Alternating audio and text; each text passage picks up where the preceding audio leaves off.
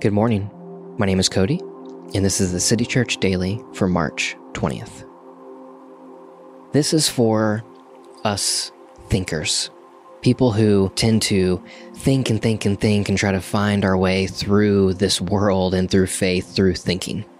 That's something that I have fallen into. It's kind of part of my personality. I just am curious and I analyze and overanalyze and I am critical and I try to find what is the root cause of that thing.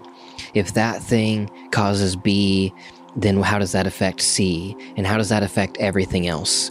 How does my existence work in this world? Why do I exist? Etc., etc., etc.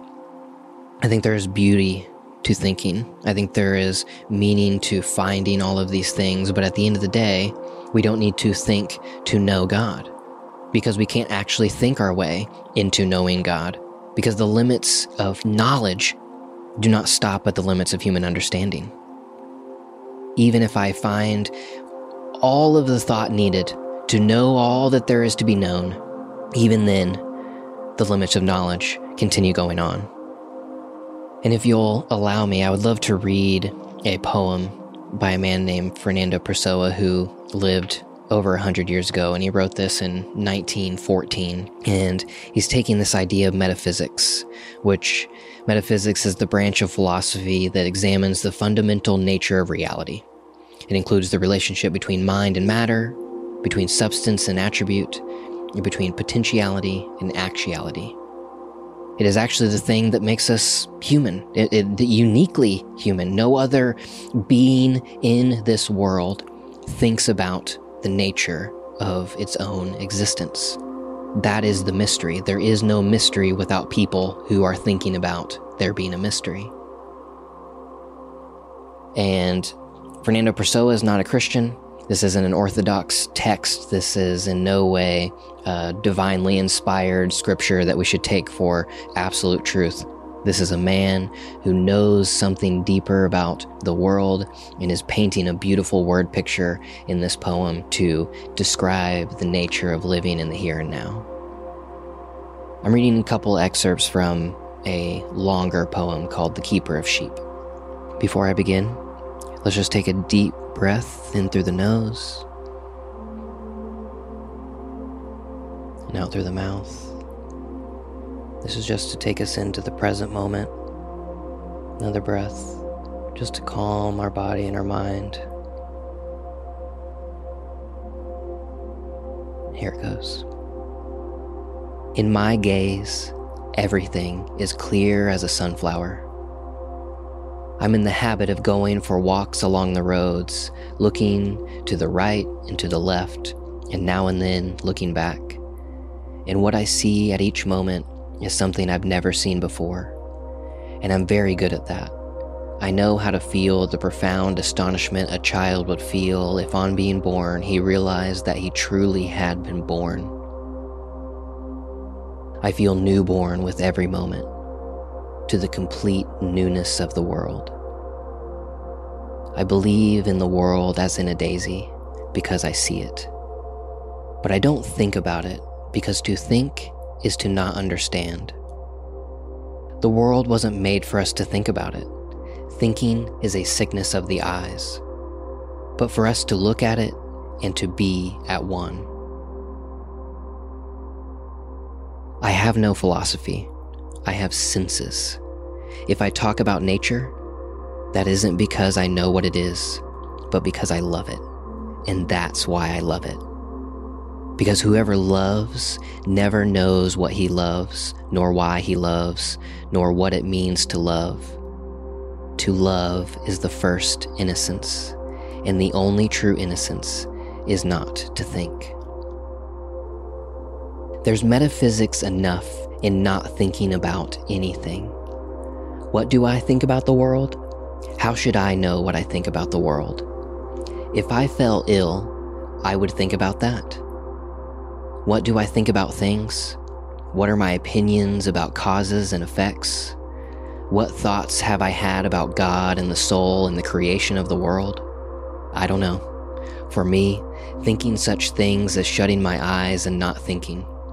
It's closing the curtains at my window, except there are no curtains. The mystery of things?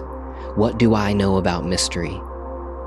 The only mystery is that there are people who think about mystery. Someone sitting in the sun and closing his eyes begins not to know what the sun is and to think many other things full of warmth. But he opens his eyes and sees the sun, and he can no longer think about anything, because the light from the sun is worth more than the thoughts of the philosophers and all the poets. The light from the sun doesn't know what it does, which is why it never strays and belongs to everyone and is good. Metaphysics? What metaphysics do those trees have?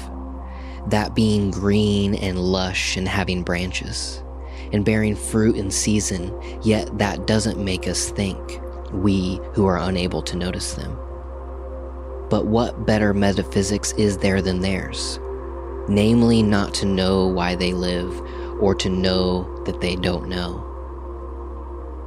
The inner substance of things, the inner meaning of the universe, all of this is false.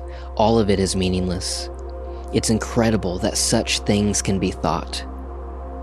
It's like thinking about aims and reasons when the morning is just beginning and over by the trees a vague, lustrous gold is putting paid to the darkness. Thinking about the inner meaning of things is false, like thinking about your health or drinking spring water from a bottle. The only inner meaning of things is that they have no inner meaning at all. I don't believe in God because I've never seen him. If he wanted me to believe in him, he would doubtless come over and talk to me and would walk through my front door saying, Here I am. This may sound ridiculous to the ears of someone who, because he doesn't know what it is to look at things, doesn't understand someone who speaks of them in the way that noticing things teaches us. But if God is the flowers and the trees and the hills and the sun and the moonlight, then I do believe in Him. I believe in Him in all hours. And my whole life is one long prayer and mass and communion with the eyes and ears. But if God is the trees and the flowers and the hills and the moonlight and the sun, why do I call Him God? I call him flowers and trees and hills and sun and moonlight because if, so that I might see him, he made himself sun and moonlight and flowers and trees and hills. If he appears to me as trees and hills and moonlight and sun and flowers, it's because he wants me to know him as trees and hills and flowers and moonlight and sun. And that's why I obey him. What more do I know of God than God knows of himself? I obey him, living spontaneously like someone opening his eyes and seeing. And I call him moonlight and sun and flowers and trees and hills, and I love him without thinking about him.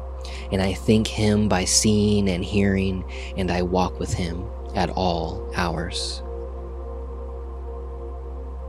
To think about God is to disobey God, because God wanted us to know him and this is why he didn't show himself to us.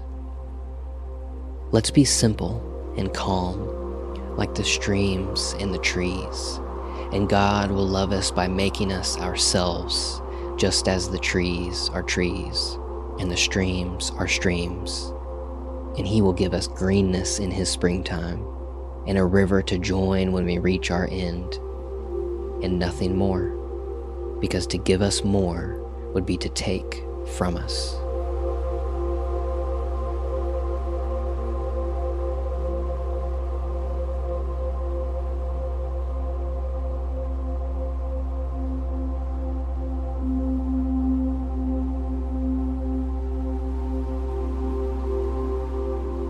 I hope this was meaningful for you. Pray you continue to think about that the mystery is the thought of the mystery itself. And when you see the flowers and trees and hills and sun and moonlight, you see God because He is the trees and hills and sun and moonlight. Amen.